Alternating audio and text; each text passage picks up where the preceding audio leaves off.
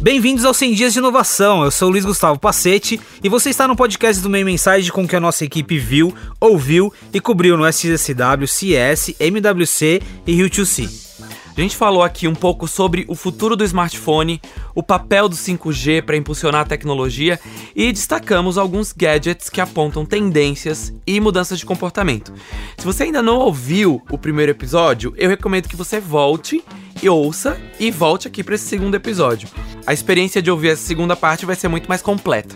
No episódio 2 do nosso podcast, a gente vai entender como tanta tecnologia impacta no comportamento e no relacionamento das pessoas e quais os desafios de regulação, privacidade neste contexto. Vamos falar sobre tecnologia, sim, mas vamos falar também sobre saúde, comportamento humano e o desafio das empresas de tecnologia de se enquadrarem nas regras.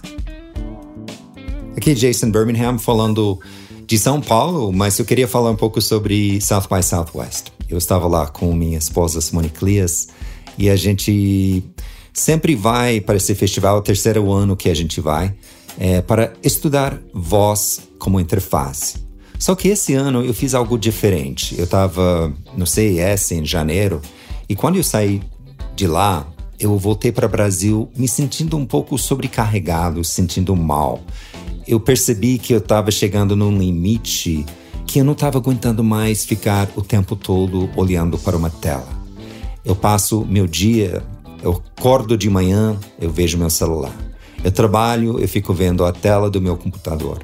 À noite, para descansar, eu posso ligar meu PS4 e jogar um pouco ou de repente assistir uns seriados no Netflix. E antes de dormir, eu Vejo mais uma vez as mídias sociais e respondo alguns e-mails, desligo, vou dormir, daí um cliente me liga e fala, ah, tem que gravar uma coisa, daí eu ligo o estúdio para gravar em casa, gravo, edito e mando e durmo. Então eu passei 14 horas daquele dia, 16 horas olhando para uma tela. O South by Southwest, pela segunda vez, fez uma, uma feira de wellness, que é uma feira dedicada a bem-estar. E algumas coisas que eu vi lá que me chamam muita atenção é como a interação humana faz falta hoje em dia. Eu fiz duas coisas lá que me marcaram. A primeira coisa foi um exercício que eu fiz com um grupo de pessoas que uma pessoa sentou na minha frente. Ela contou uma história de dois minutos sobre a vida dela, uma coisa muito íntima dela, um problema que ela estava tendo. E meu papel era só, só ficar ouvindo ela. E depois de dois minutos, eu repeti a história dela para ela, sem falar nada de mim mesmo, só eu entendi que você falou e foi isso que você falou durante um minuto. Eu expliquei, é, basicamente repeti a história.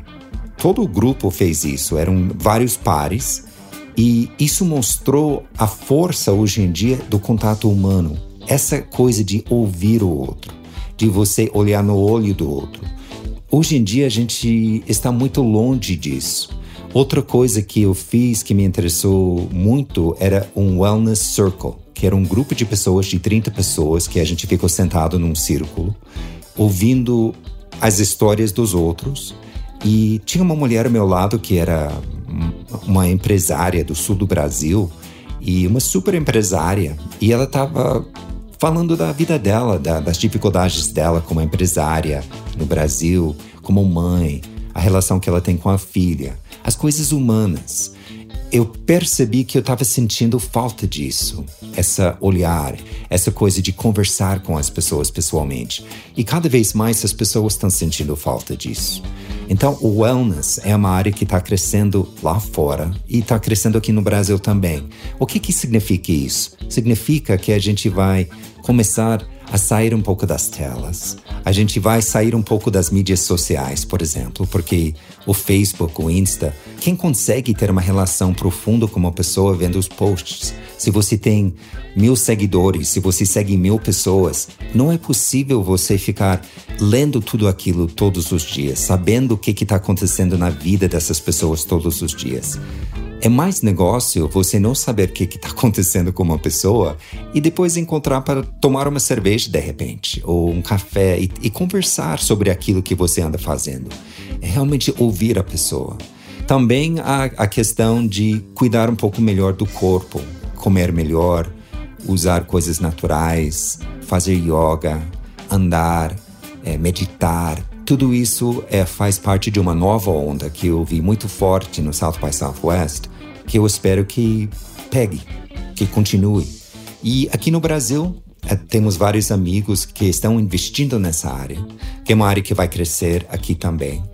E vamos ver se isso leva a gente a ser um pouco mais humano e menos digitalizado, sabe?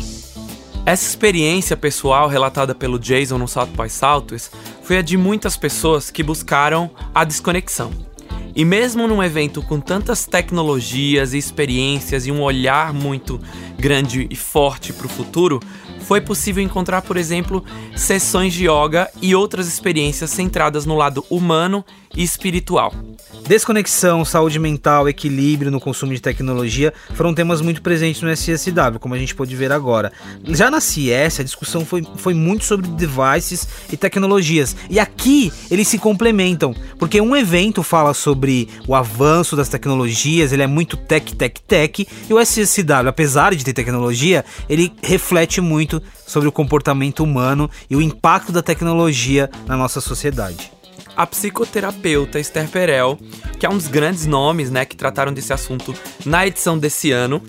Ela já é uma celebridade no Salto by Southwest, ressaltou que a capacidade do ser humano de se relacionar perdeu força, mas que essa capacidade de se conectar vai ser vital num mundo que está passando por tantas transformações.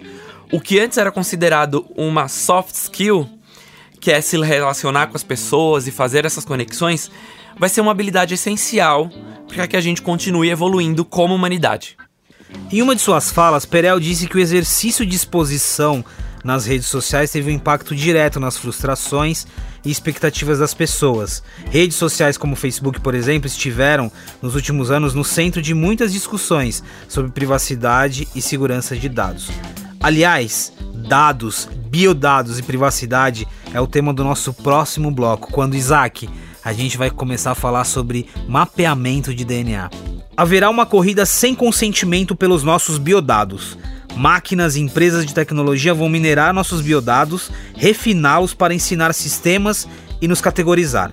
O desafio será regulamentar essa área e definir parâmetros de segurança e ética.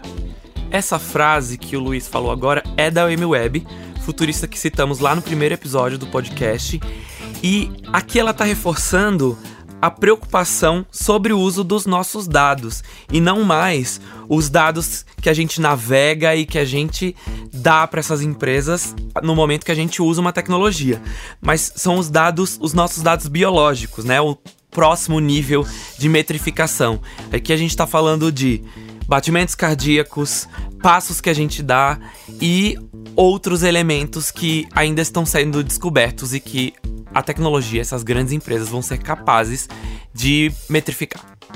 Quando nós falamos um pouco antes sobre o futuro do smartphone lá no primeiro episódio, a gente comentava um pouco sobre o smartphone se descentralizando, os wearables, todos os sistemas que passam a compor o nosso corpo e daí eles começam a gerar dados sobre nós. Mas vai muito além disso. Por exemplo, Isaac, você falou sobre ah, os batimentos cardíacos. É um tipo de métrica que o seu relógio inteligente pode detectar, por exemplo. Mas lá no SSW já se discutia e isso tem muito a ver com essa fala da UM Web sobre os dados genéticos, o seu DNA, o mapeamento do seu DNA. E a Karina Balan, nossa repórter, que esteve no SSW, ela viveu ali uma experiência sobre mapeamento genético que ela conta agora pra gente como foi e coloca um pouco dessa experiência no contexto dessa fala da M-Web. A primeira coisa que eu acho legal falar é que a MWeb ela compila mais de 300 tendências de tecnologia de várias áreas.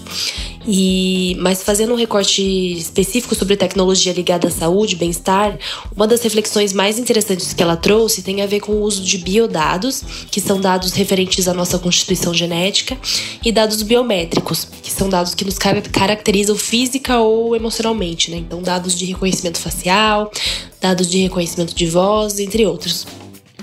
A Amy falou de dois movimentos principais que a gente tem visto. O primeiro tem a ver com o nosso poder de decisão sobre o nosso corpo e o nosso estilo de vida, que está cada vez mais amplificado por conta da tecnologia. A gente já tem um aspecto mais visível de uma metrificação da nossa fisiologia e da busca pela auto-otimização, que tem a ver com o uso de Fitbits, dos Apple Watches e dos devices que ajudam a gente a medir nossos passos, nosso sono, nossos batimentos cardíacos e entre outros indicadores né, de saúde. Então, tudo isso vem dessa ideia de que a tecnologia vai ajudar a gente a levar o nosso corpo a um ponto ótimo e ajudar a gente a ter uma vida mais saudável e tudo. E outro movimento é o de empresas e startups que estão se embrenhando na área de saúde de forma direta ou indiretamente. Eu tive a oportunidade, por exemplo, de fazer um teste de DNA lá no South by Southwest, no Trade Show. Então, tinha uma startup, a Origin, que tinha lá um posto de coleta de salivas, onde as pessoas faziam um cadastro e escovavam um dente ali com um tubinho. Então, eles mandavam essas amostras para o laboratório deles e depois de duas semanas eu recebi um relatório online com informações sobre a minha composição genética, como ela influencia a minha força muscular, a minha facilidade para aprender idiomas e o meu ritmo de envelhecimento, por exemplo. Esse relatório também tinha informações sobre como eu poderia melhorar o meu estilo de vida, melhorar a minha qualidade de vida e como que essas minhas características genéticas se comparam à média da população mundial. Esse projeto da Origin ele é só um exemplo de como a gente pode cada vez mais acessar os nossos biodados individualmente. Então a gente já vê uma popularização desses serviços de reconhecimento genético e, e biológico. São serviços que estão ficando cada vez mais acessíveis ao consumidor final e ao mesmo tempo são serviços e são tecnologias que também atraem outras indústrias, né? Porque é, a M argumentou, por exemplo, que os dados de navegação e consumo que a gente tem hoje ampla, amplamente usados pela indústria, eles vão ser substituídos por esses biodados. Então, as empresas de bem de consumo tendem a usar esses, esses dados para indicar produtos, para oferecer serviços e tudo mais. E tudo isso traz uma questão ética, né? Ela não acredita mais nesse conceito de privacidade. Ela acha que é um conceito que vai se esvair, porque a integração dos nossos biodados com sistemas não vai ser mais uma escolha, vai ser algo onipresente em várias indústrias. E aí cabe aos órgãos regulatórios, à própria comunidade científica e ao, ao setor privado criar aí padrões de segurança e de ética para o uso desses dados. Esse testemunho da Karina e o contexto em que ela colocou faz parte de uma indústria gigantesca que é a indústria de health, que também, como ela disse, esteve muito presente no SSW e está muito presente nas discussões atuais sobre sociedade, ou seja, existem grandes players que estão se movimentando para discutir o futuro dessa indústria. Nosso colunista Zé Roberto Pereira, CSO da Havas Health, também acompanhou esse assunto ao longo do South by Southwest 2019 e comenta tudo o que ele viu. Já faz alguns anos que a relação entre saúde e biotecnologia é, é destaque no, no SXSW, né?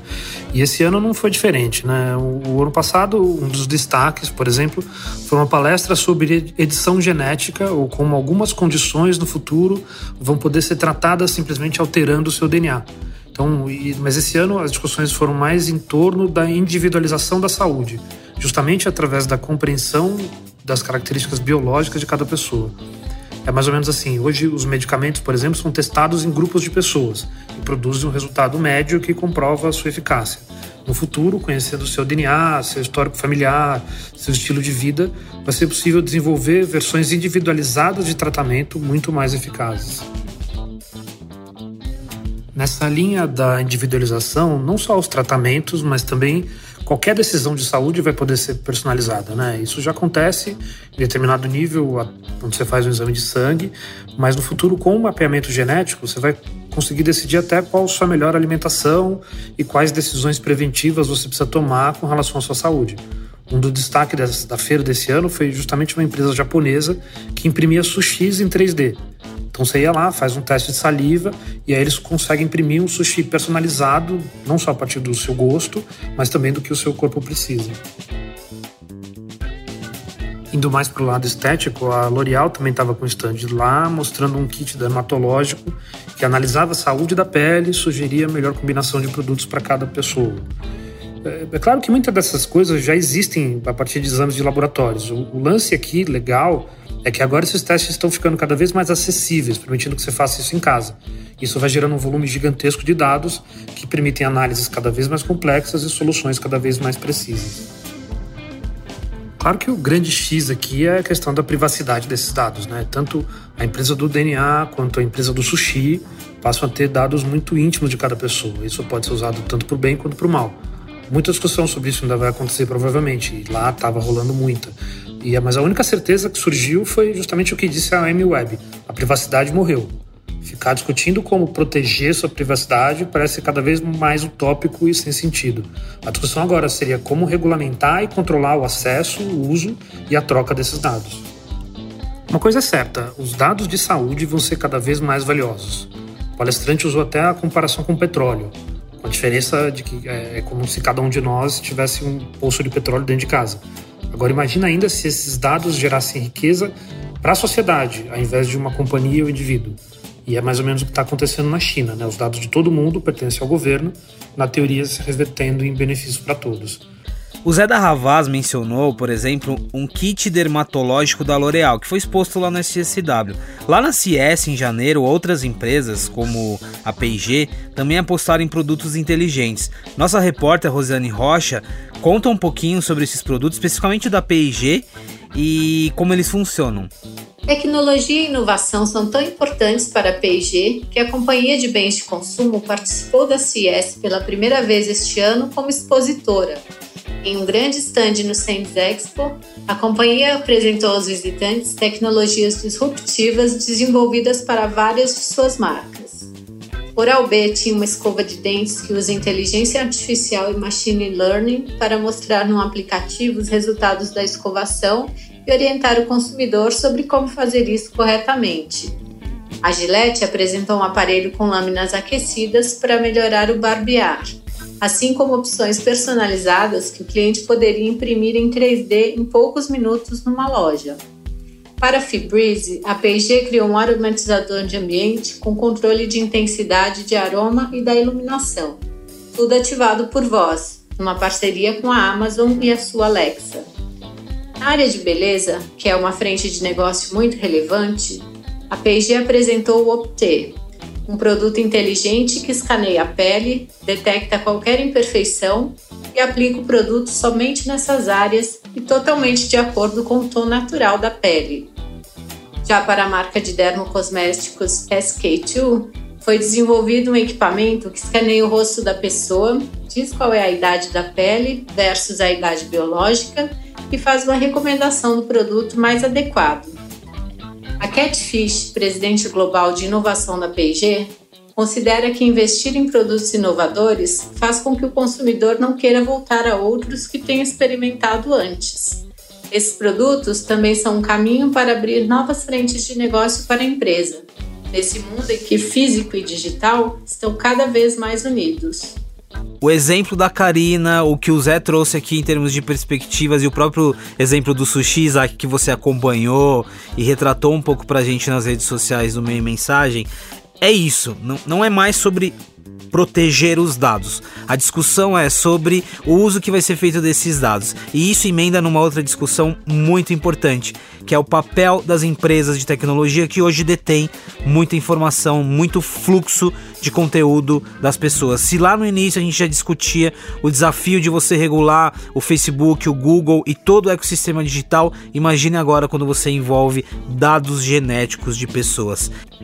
No próximo bloco a gente fala sobre a perspectiva dessas empresas de tecnologia e redes sociais e como elas lidam com os nossos dados. O imediatismo, a busca pelo clique, a exposição excessiva, por muito tempo isso alimentou os negócios de grandes empresas e, de certa forma, ainda alimenta. As redes sociais e algumas empresas de tecnologia, como o Facebook, estiveram nos últimos tempos no centro de críticas e discussões sobre a relação de nós, pessoas, com a tecnologia, principalmente quando a gente está falando de privacidade. O nosso head de conteúdo, Jonas Furtado, acompanhou com muita proximidade esse assunto nas palestras e na trilha que ele, que ele cobriu lá no SSW. Ele dá um pouco desse contexto pra gente aqui. Foram muitos os painéis tomados por questionamentos quanto ao poder acumulado por essas companhias, que dominam praticamente sozinhas os mercados nos quais atuam. O principal alvo foi o uso pouco transparente que essas empresas fazem dos dados coletados das pessoas. Poucos críticos, no entanto, foram tão contundentes quanto o professor de teoria da mídia e economia digital da City University of New York, Douglas Rushkoff. Autor do livro Team Human, Rushkoff é um dos pensadores pioneiros sobre como o uso da internet afetaria as relações humanas. É também um defensor de plataformas abertas e não comerciais para a solução de problemas sociais. Rushkoff destilou toda a sua indignação com a ditadura de comportamento imposta pela indústria da tecnologia e dos dados. Para ele, na busca pelo crescimento econômico infinito, demandado pelo mercado financeiro, a internet subverteu seu propósito original. Em vez de criar tecnologia que as pessoas pudessem usar, o objetivo passou a ser aprimorar a tecnologia para usar as pessoas e servir ao mercado e seus acionistas.